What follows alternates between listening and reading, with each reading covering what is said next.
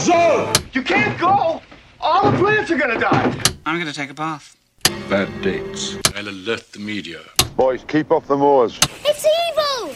Don't touch it! The name's Pliskin. No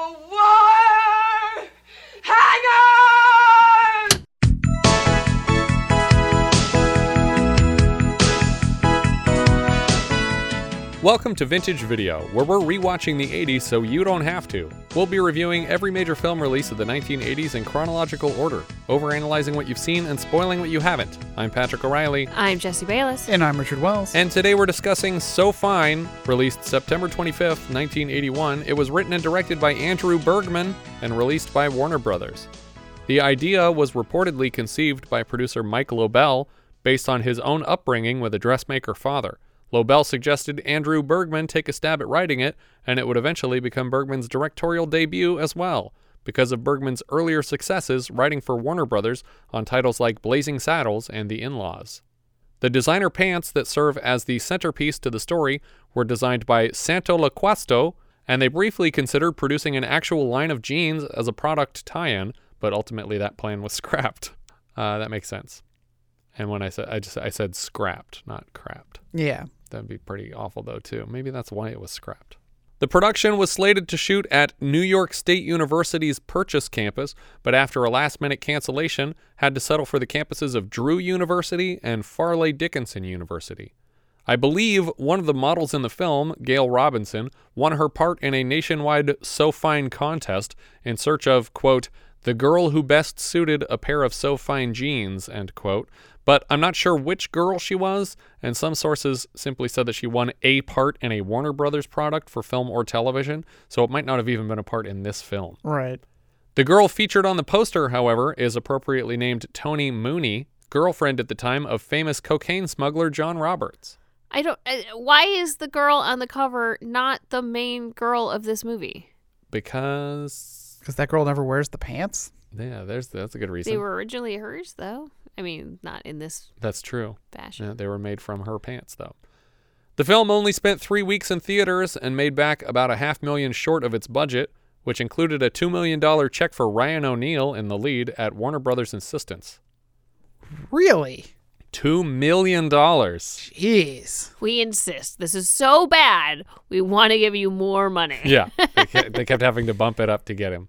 Bergman did not return to the director's chair until The Freshman in 1990, nine years later.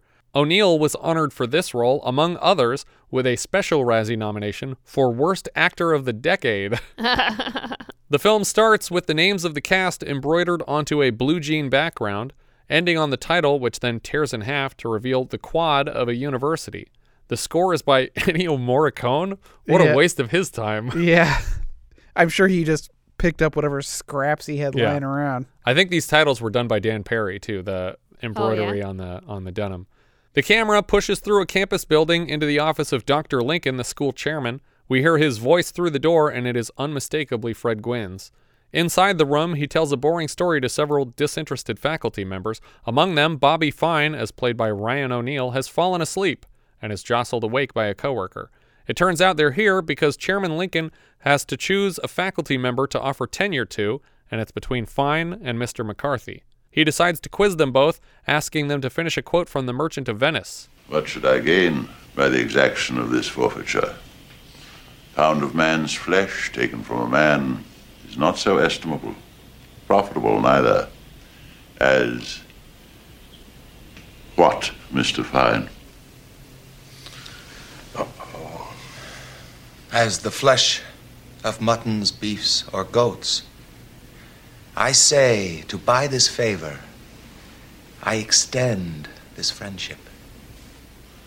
Bravo, Mr. Fine. Bravo. On the way out, McCarthy wants to know how he knew the rest of the quote. Oh, my father's in the dress business. I always liked the Merchant of Venice. We cut to Bobby's father, Jack, played by Jack Warden, stepping out of a cab and into a department store with a garment bag over his shoulder. He's here with a late delivery to Mr. Augustine, who runs this showroom. While he waits for the man, Jack tries to peddle his wares to one of the women digging through the racks. He shows her how cheap the clothes here are by tearing the seams open with his teeth, and she's shocked. He manages to talk her into one of his own dresses with a price of $30 cash and ushers her toward the dressing room with one of them. When Augustine shows up, he informs Jack that it's too late and he has no interest in these dresses. On his way out, Jack stops by the dressing rooms again, and instead of just letting the lady buy it for 30 bucks, he busts through the curtain and tries to take the dress back before leaving. Later, at Fine Fashion headquarters, it sounds like all the salesmen had a similar day of being thrown out of places. Jack stops into the accountant's office and learns that they owe just short of a quarter million dollars and they only have $1,800 coming in. Jack is visited by a woman named Vicky who seems romantically interested in him. She agrees to buy whatever he's hawking after a rendezvous in her hotel room tonight. Around 8 o'clock? Around anything you want. On her way out, Jack's accountant notices and tells him that her company is going under and there's no way she can afford to buy anything. A fabric salesman named Sam stops by to announce he has a lot of denim in stock, but he's waved out of the office. Jack gets a call from Mr. Eddie, the man he owes money to. He wants to meet face to face at a nearby sauna, so Jack heads there in a three piece suit and tie. Do you remember the last time we had a meeting in a sauna? Last time we had a meeting in a sauna, it has to be more recent than Last Married Couple in America, right? Or was that it? The Blues Brothers? I was gonna say the Blues Brothers. There's another one though. A business meeting, in a sense, because last married couple wasn't a business meeting. Right. But there's there's a business meeting in a sauna where a guy's complaining about his love handles. Yes. Which one was that? Did you check your notes for saunas? Or love handles. Half my notes are about love handles. Was it the Gong Show movie? Yes. I think it's the mm. Gong Show movie. So I think Blues Brothers is still the most recent. There are Asian American men standing on both sides of the door that seem to be employees here, and they're played by James Hong and Danny Kwan for no reason. Yeah. Because they don't have a single line in the scene, and they never come back after this. Well, they do have lines. They're just repeating. Yeah, they're just like shouting sounds, but they, they don't actually contribute to the dialogue of the scene. When Eddie finally shows up for the meeting, he's played by Richard Kiel, aka Jaws, so he's a seven foot two monster with slicked back hair. He shouts to Hong and Kwan to whip him with plants, and so they do so obediently. Hey, that, that, that's real good for you, huh, Eddie?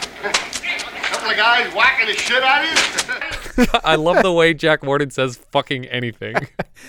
He's pretty much his character from Dirty Work. Yeah, in more ways than everything one. though. Yeah, Like he was his character from Dirty Work in Choo Choo and the Philly Flash too. He's just he's pops all around the clock, and I fucking love it. Everything he says in this movie. Eddie asks repeatedly for his money with interest, which he calculates to be a million five.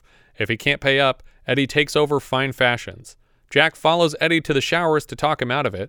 Bizarrely, on top of taking over the business, he demands that Bobby Fine start working for him, even though Jack's son doesn't even work for his own company and has no interest in fashion. Little blood. He's in! Eddie!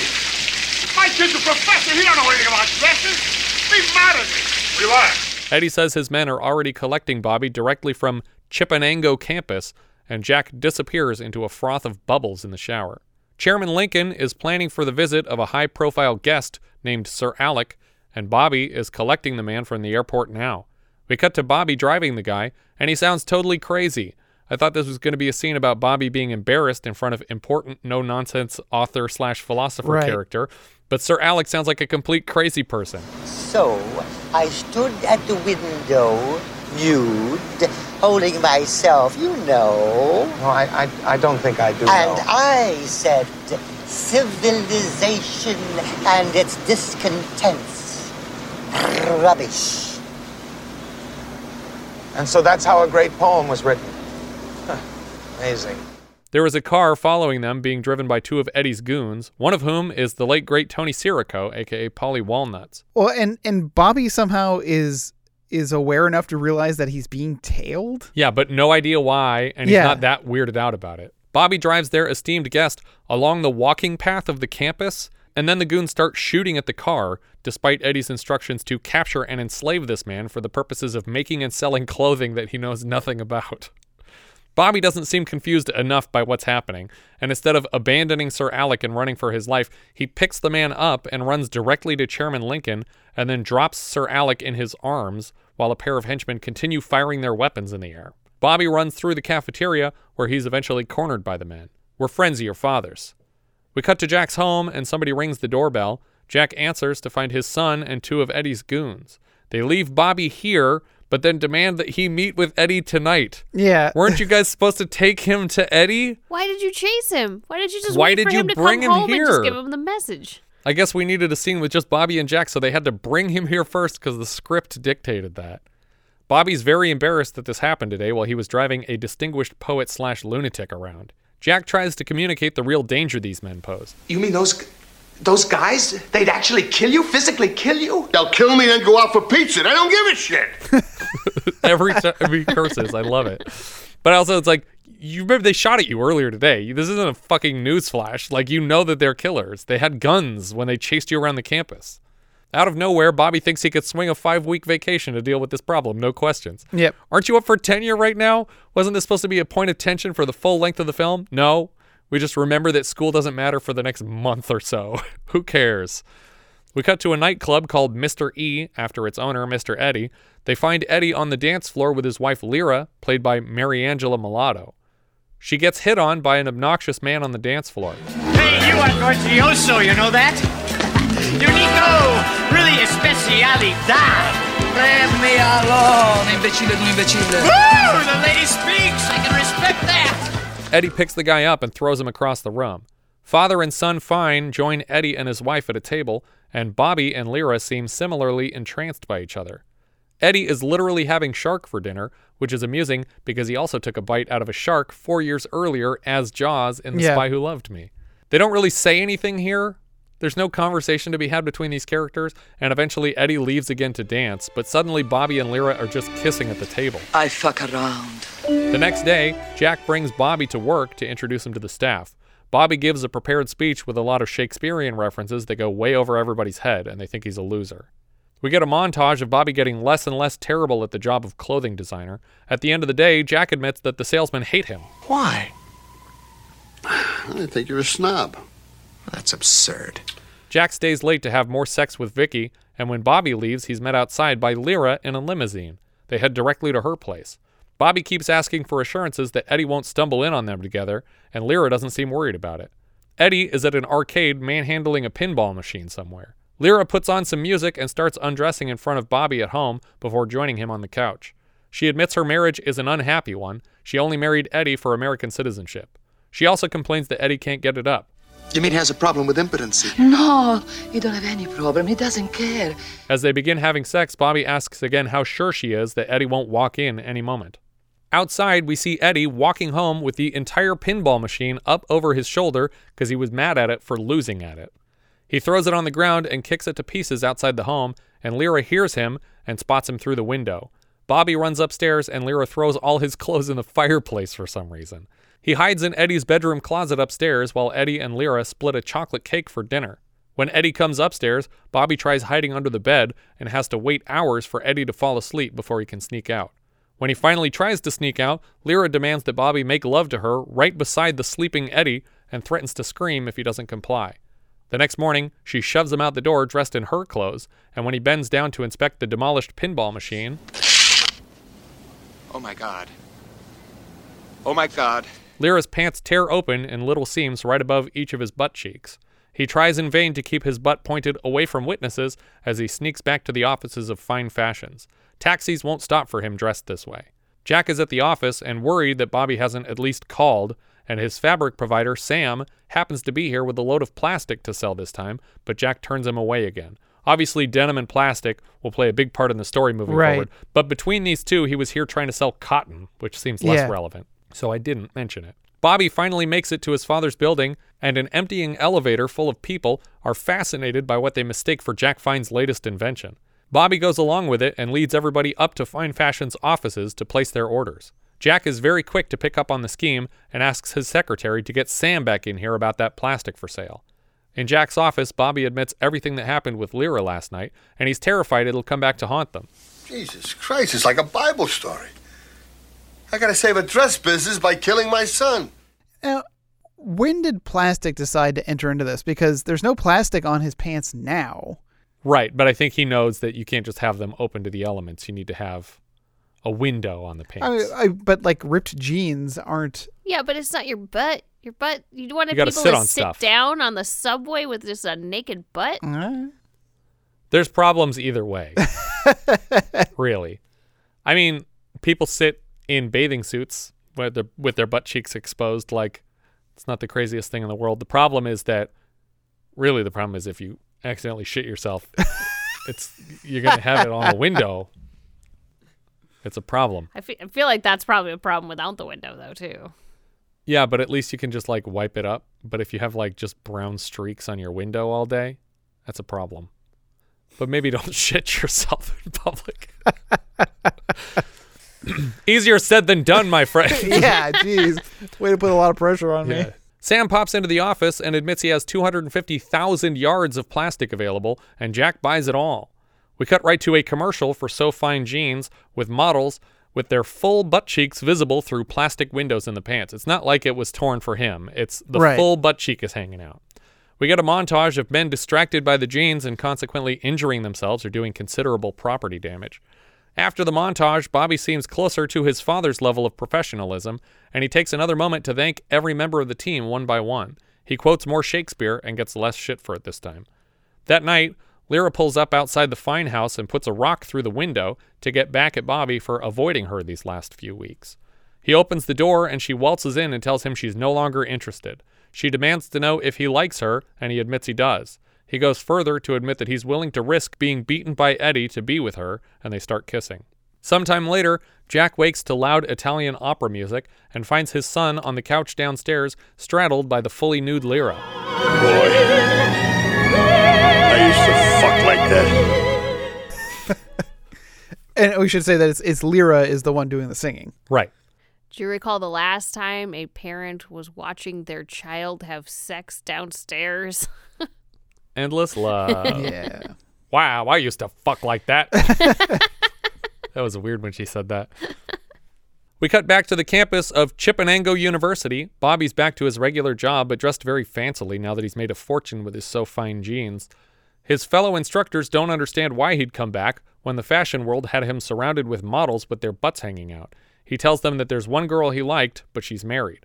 We cut back to Eddie's home, and as he stretches in the morning, his arms knock something loose from the branches of a tree in his den.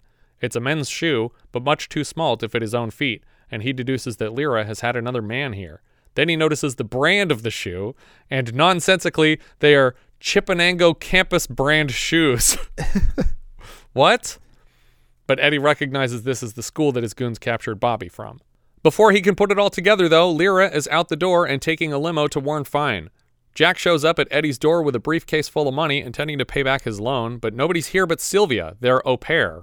Isn't an au pair like a nanny? yeah. Mm-hmm. Why do they have that if they don't have any kids? Isn't a nanny for kids? Sylvia tells Jack that Eddie found out about Bobby, so he leaves to help his son. We see Eddie stop at a gas station and get in an argument with the attendant and then destroy a pump. We cut to an IHOP where Bobby's just finishing a meal and he's surprised by Lyra. How the hell did she find him here? Yeah. Do you guys recall the last time we shot in an IHOP? Oh man, I knew you were gonna say that. Ha ha, fucker. Honky Tonk Freeway? That's right. Nice.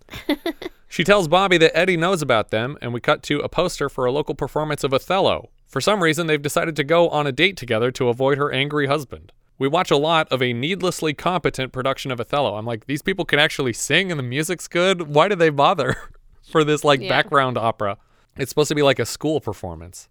Eddie arrives on campus and argues with another driver before flipping their VW bug over on its side. Do you remember the last time a giant person flipped a VW bug? Um. Oh my god. Uh. Super relevant name Yeah. to the plot. I know. I, I can picture it. It was the professor who did it it. was the Professor Toru Tanaka. I don't know which movie we're talking about. Uh, Chuckles Chuck Norris. oh, Eye for an Eye? I was it eye for an eye. Sure. yeah. Oh, Good job, Jesse. yeah. You're like, it wasn't the octagon. Could have been. Bobby introduces Lyra to the chairman and associates. One of the other professors borrows a key to Fine's office to fuck a student in it. Jack stops by the same gas station, and the attendant tells him about the giant on a rampage. A giant? Was he well dressed? He was the best dressed giant I ever saw. For some reason, Eddie stops at a restaurant to get a full meal on the way, and a random college student tries to recruit Eddie for his fraternity. Is that what's happening here? Well, I think he wants him to play the whatever sport that they were playing. Richard Kiel is like 40 here. What are you doing? He's not a college student. and, and I like that he's like drinking a milk out of a giant beer yeah, he pitcher. got a pitcher of milk. uh, Eddie grabs the kid and demands directions to Bobby, and the kid knows Professor Bobby Fine, so he knows where to find him and where the campus is. Toward the end of Othello, a woman seems to be having trouble singing her part, and everyone takes note. Lyra knows all the girls' parts and heads backstage to offer to sing it for her, and she's looking for someone to replace her because she's embarrassed by what she's doing on stage. In Fine's office, the professor asks where the student got the idea to drop ice on their crotches as they climaxed, and she admits she saw it in a movie. Where'd you learn that thing with the ice cubes? Hmm? It was in the other side of midnight. which is an insanely timely reference considering we just reviewed that movie for Yeah. a Patreon pick last week for listener Louis Letizia. Eddie busts in the door to the office, and Bobby's professor friend tells Eddie that he's at the opera. Lyra takes the stage for the final song from her character, and when Eddie shows up, he chases Bobby out of his balcony seat out onto the catwalk over the stage. To escape Eddie, Bobby sneaks out onto the stage and back under the bed that Lyra is singing from. Eddie knocks out the Othello actor backstage and pushes him through a door to change into his costume, which I'm sure Richard Kiel will fit in. Yeah. Eddie busts through a door on stage as Othello and joins Lyra to play the final scene and sing the Othello part in a clearly dubbed voice. But his lyrics introduce him as Eddie and spell out his character's actual plight, at least Yeah. according to the subtitles. I don't speak Italian. he waves Bobby's shoe in her face as Lyra claims she can explain everything. Eddie tries to suffocate Lyra with a pillow, so Jack arrives and swings out over the stage on a rope to kick Eddie unconscious. The curtain drops behind them, and they all get a standing ovation for their surrealist take on Othello. Amusingly, in Bob Saget's dirty work, we'll see another Italian opera, Don Giovanni, also interrupted by Jack Warden unexpectedly and applauded as though it was all intentional. Crazy coincidence. You're ruining Don Giovanni. Don Giovanni, who's that dude? I rewatched a whole sequence just because I it was like I was just needing it. Yeah. And I think one of the funniest moments that gets me every goddamn time is when he throws the tape recorder over the balcony and it hits the reporter. He's sort of a bitch bastard. oh god.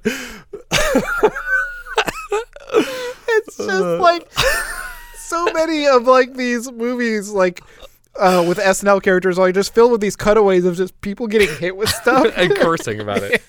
Son of a bitch bastard. Uh, it reminds me of Luke Wilson's arm coming off in Anchorman. Yeah, this is getting to be freaking ridiculous. This is getting to be freaking goddamn ridiculous. The chairman presents Lyra with a bouquet of roses for her performance and informs Bobby that due to his fellow professor being caught with a student in his office, Bobby Fine will be receiving the tenure they were fighting over. Outside, the police are arresting Eddie, and amusingly, his driver's license photo only contains the bottom half of his face because he was too tall to be framed properly. We cut from Bobby and Lyra kissing on stage to Venice, Italy, as they ride together in a gondola, and Bobby reads from a large scroll. It's a declaration of divorce between Eddie and Lyra, signed by Pope John Paul II. They kiss again, and the camera holds for a moment as a second gondola follows them, with Jack and Sylvia, Lyra's former maid, sitting together, and Warden gets my favorite line in the movie. How long the streets been fucked up like this? Uh, Sylvia tells Jack that Bobby seems happy, and they start kissing. And then on the sides of the canal, a female street vendor serves a few kids some food, and when she turns around, we see she's wearing so fine jeans and her butt cheeks are hanging out. The end.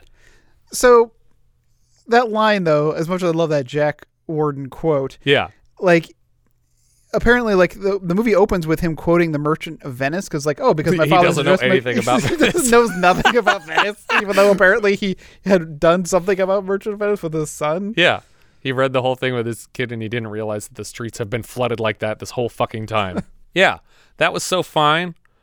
Um not a great movie. I know we laughed at it a few times, but that's mostly because Jack Warden's just wonderful. yeah Um and i can't not like richard kiel doing weird random stuff his dancing on the dance floor is Yeah. amazing. I really love it. and we didn't mention when he was in the restaurant he's I can't, what was the song he was singing it wasn't big girls don't cry I don't remember.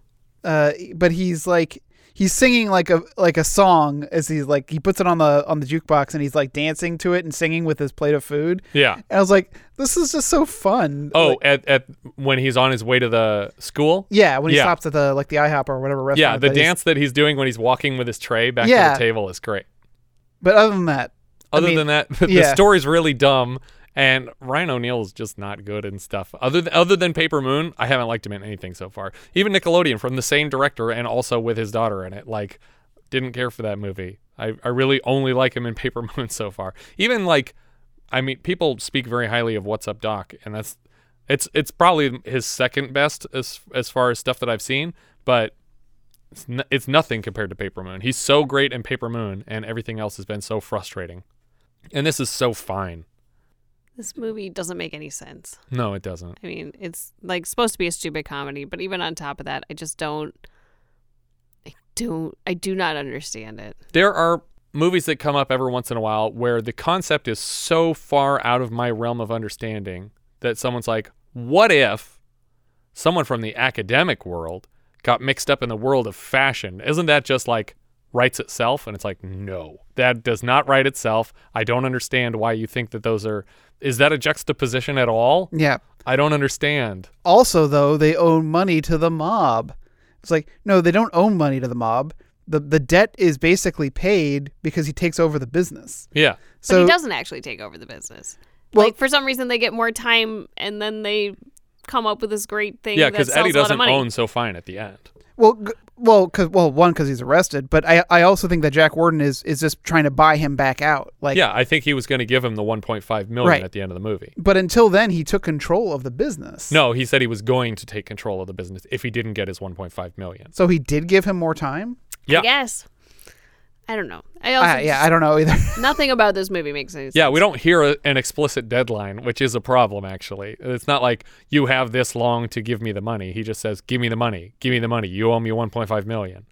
I feel like the entire time they're also like poking fun at academia, and then, but at the same time, they wrote an entire end piece that is equivalent because Othello has, you know, a, a cheating wife in it, or well, maybe not actually cheating, but like they're drawing all this parallels to these stories. But Yeah. I just don't even understand how this movie feels about any of this stuff. Like, are they trying to be clever or are they trying to make fun of it? Well, I think the bigger problem too is that the whole point of involving the the oh these two people are competing for tenure means that there needs to be tension with the fact that he's doing this dress business instead of his job. Right. And it needs to be a problem and he needs to be struggling that way. Not like you can literally just be best friends with the person who you're competing with. Right, exactly, because like they were so friendly. Yeah. and I was like, oh, they're. and they're it's not just- like he set him up by sending him to the room to have sex with a student.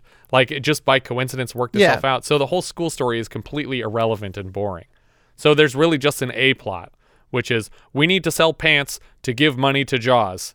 End of story. That's the whole movie is we need to sell pants to give money to Jaws. So they sell pants and they get money for Jaws. and we flash forward like four weeks, Right. and I was like, what? That was the whole time that they had. Yeah, I was like, what?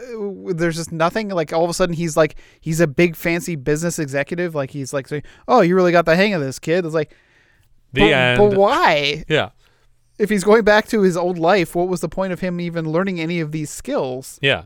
And does he care about tenure if he's making hundreds of thousands of dollars a year Yeah. selling clothes? Because he could walk away from the job whenever he wants.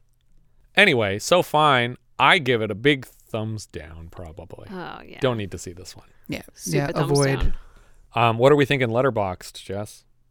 So I have it pretty pretty low here. I have it at uh 124 out of 129. We're pretty close. It's pretty bad. It's below Choo Choo and the Philly Flash and above Student Bodies. Oh, that makes me sad. Sorry, you go. it's like that makes Wait, me- why does that make you sad? I like student bodies. Did you? Yeah, it's What? it's funny. No, it's horrible. Okay. Well, we can at least agree that it was pretty funny throughout. It was so unbelievably obnoxious. Okay. I Uh, agree too. I have mine at uh 108 only because most of the stuff that's below that is like horror films Okay, and stuff yeah. that I don't care about. Yeah. Uh so this puts it below nice dreams but above the burning. Okay. Um, I have it in 119, so right between you guys. I have it under Only When I Laugh and right above Hard Country. Our director here was Andrew Bergman. Before this, he wrote Blazing Saddles. He also wrote Oh God, You Devil, the third film. He wrote Fletch. he wrote The Freshman. He wrote The Scout, and he wrote Striptease. See, and I, li- and I like a lot of those movies. Yeah. And as I said before, he came back to direct The Freshman. He also directed It Could Happen to You and Striptease from his own script. The music here came from Ennio Morricone. He's probably best known for his spaghetti western contributions, including the famous The Good, the Bad, and the Ugly theme. Uh, this was his only American comedy.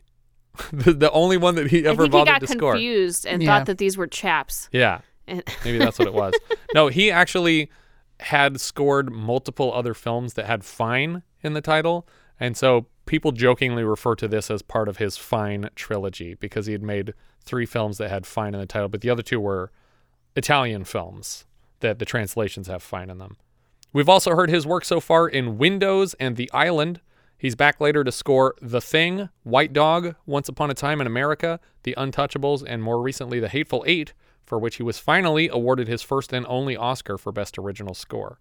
Cinematographer James A. Contner previously lit Cruising, Guild Alive, Times Square, and Nighthawks. He's back for Jaws 3D, The Last Dragon, and Monkey Shines. He has mostly TV directing credits since then on series like Star Trek Enterprise, Buffy, Charmed, Angel, and Dollhouse.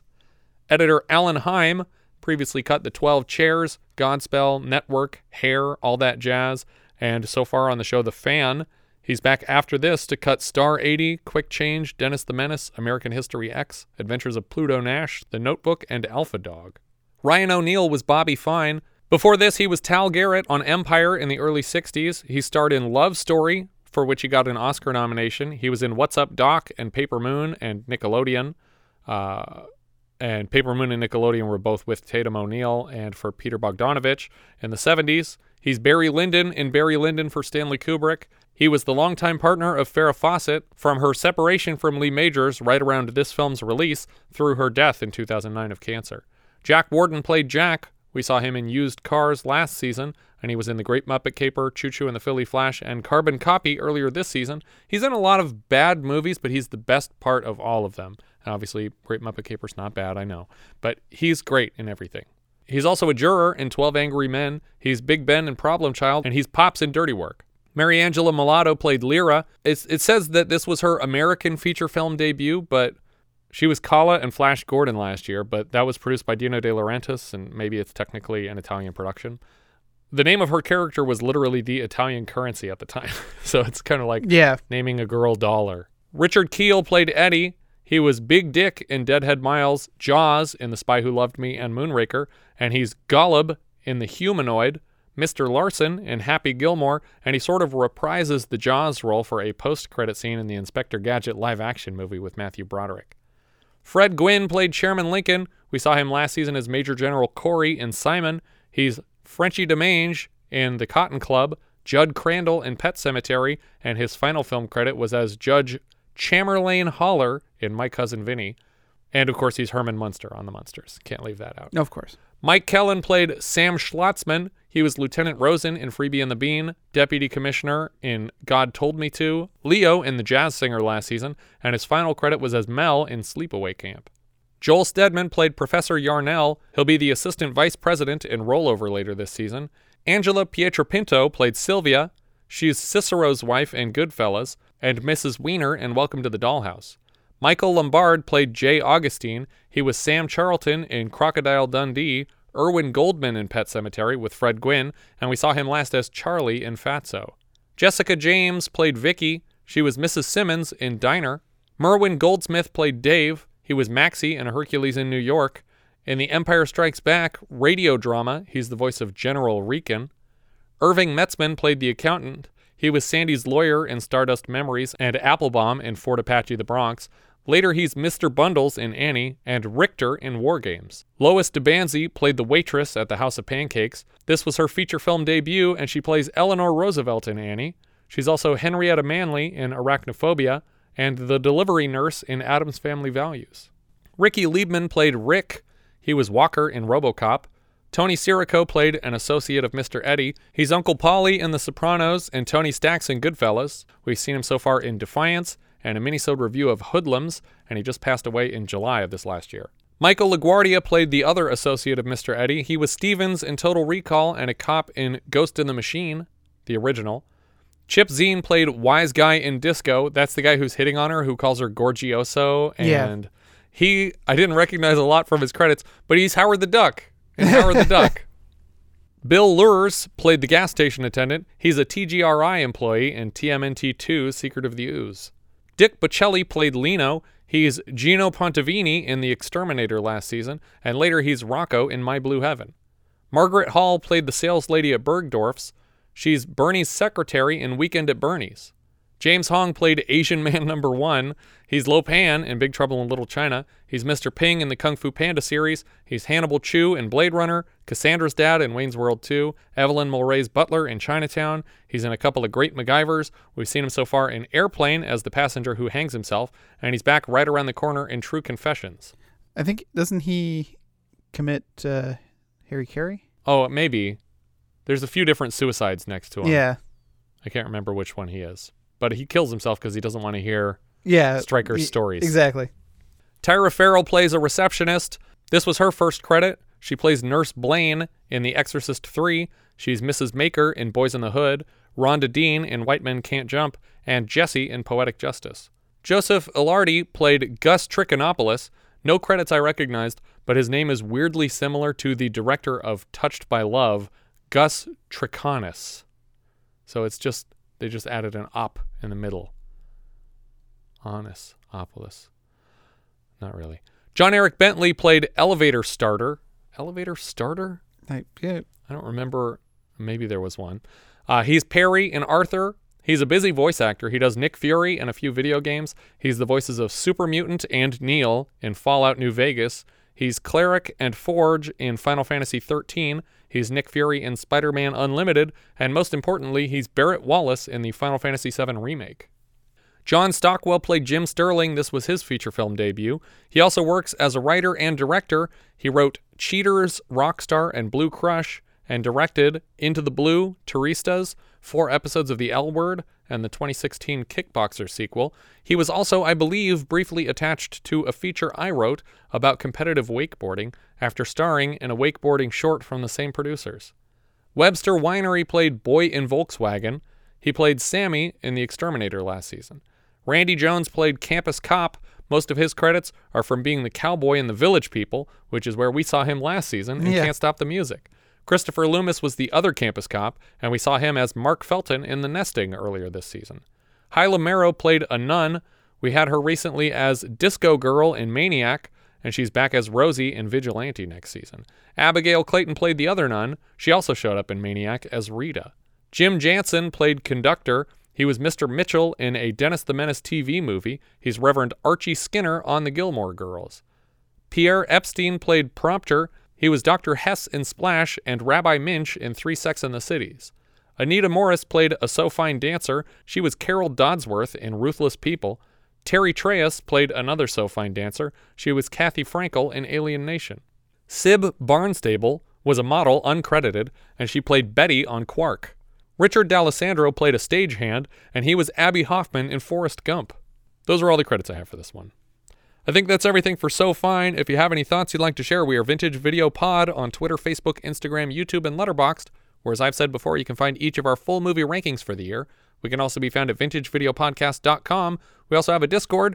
You can join the 24 7 movie chat and share your thoughts on episodes past, present, and future at vintagevideopodcast.com slash Discord. And if you're listening on YouTube, don't forget to subscribe. Thanks so much for listening, and I hope you'll join us next time when we'll be discussing Southern Comfort, which IMDb describes like so. During a routine exercise, a team of National Guards are threatened by angry and violent locals. We leave you now with the trailer for Southern Comfort.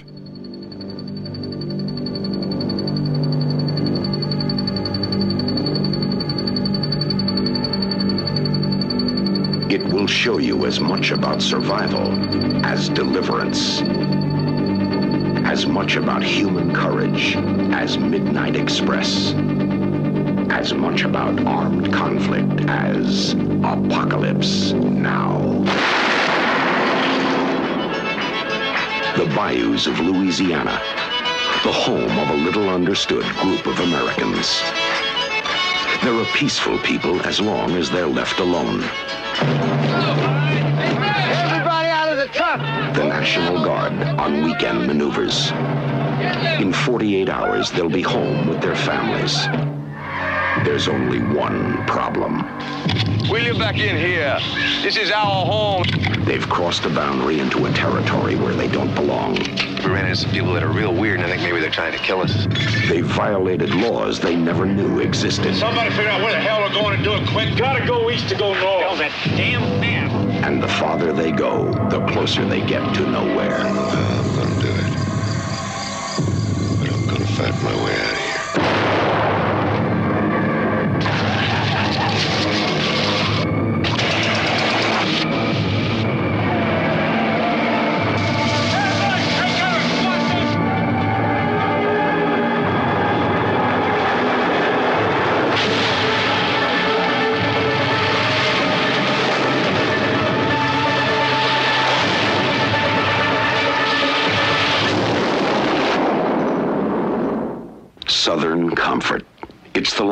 Hospitality, unless you don't belong there.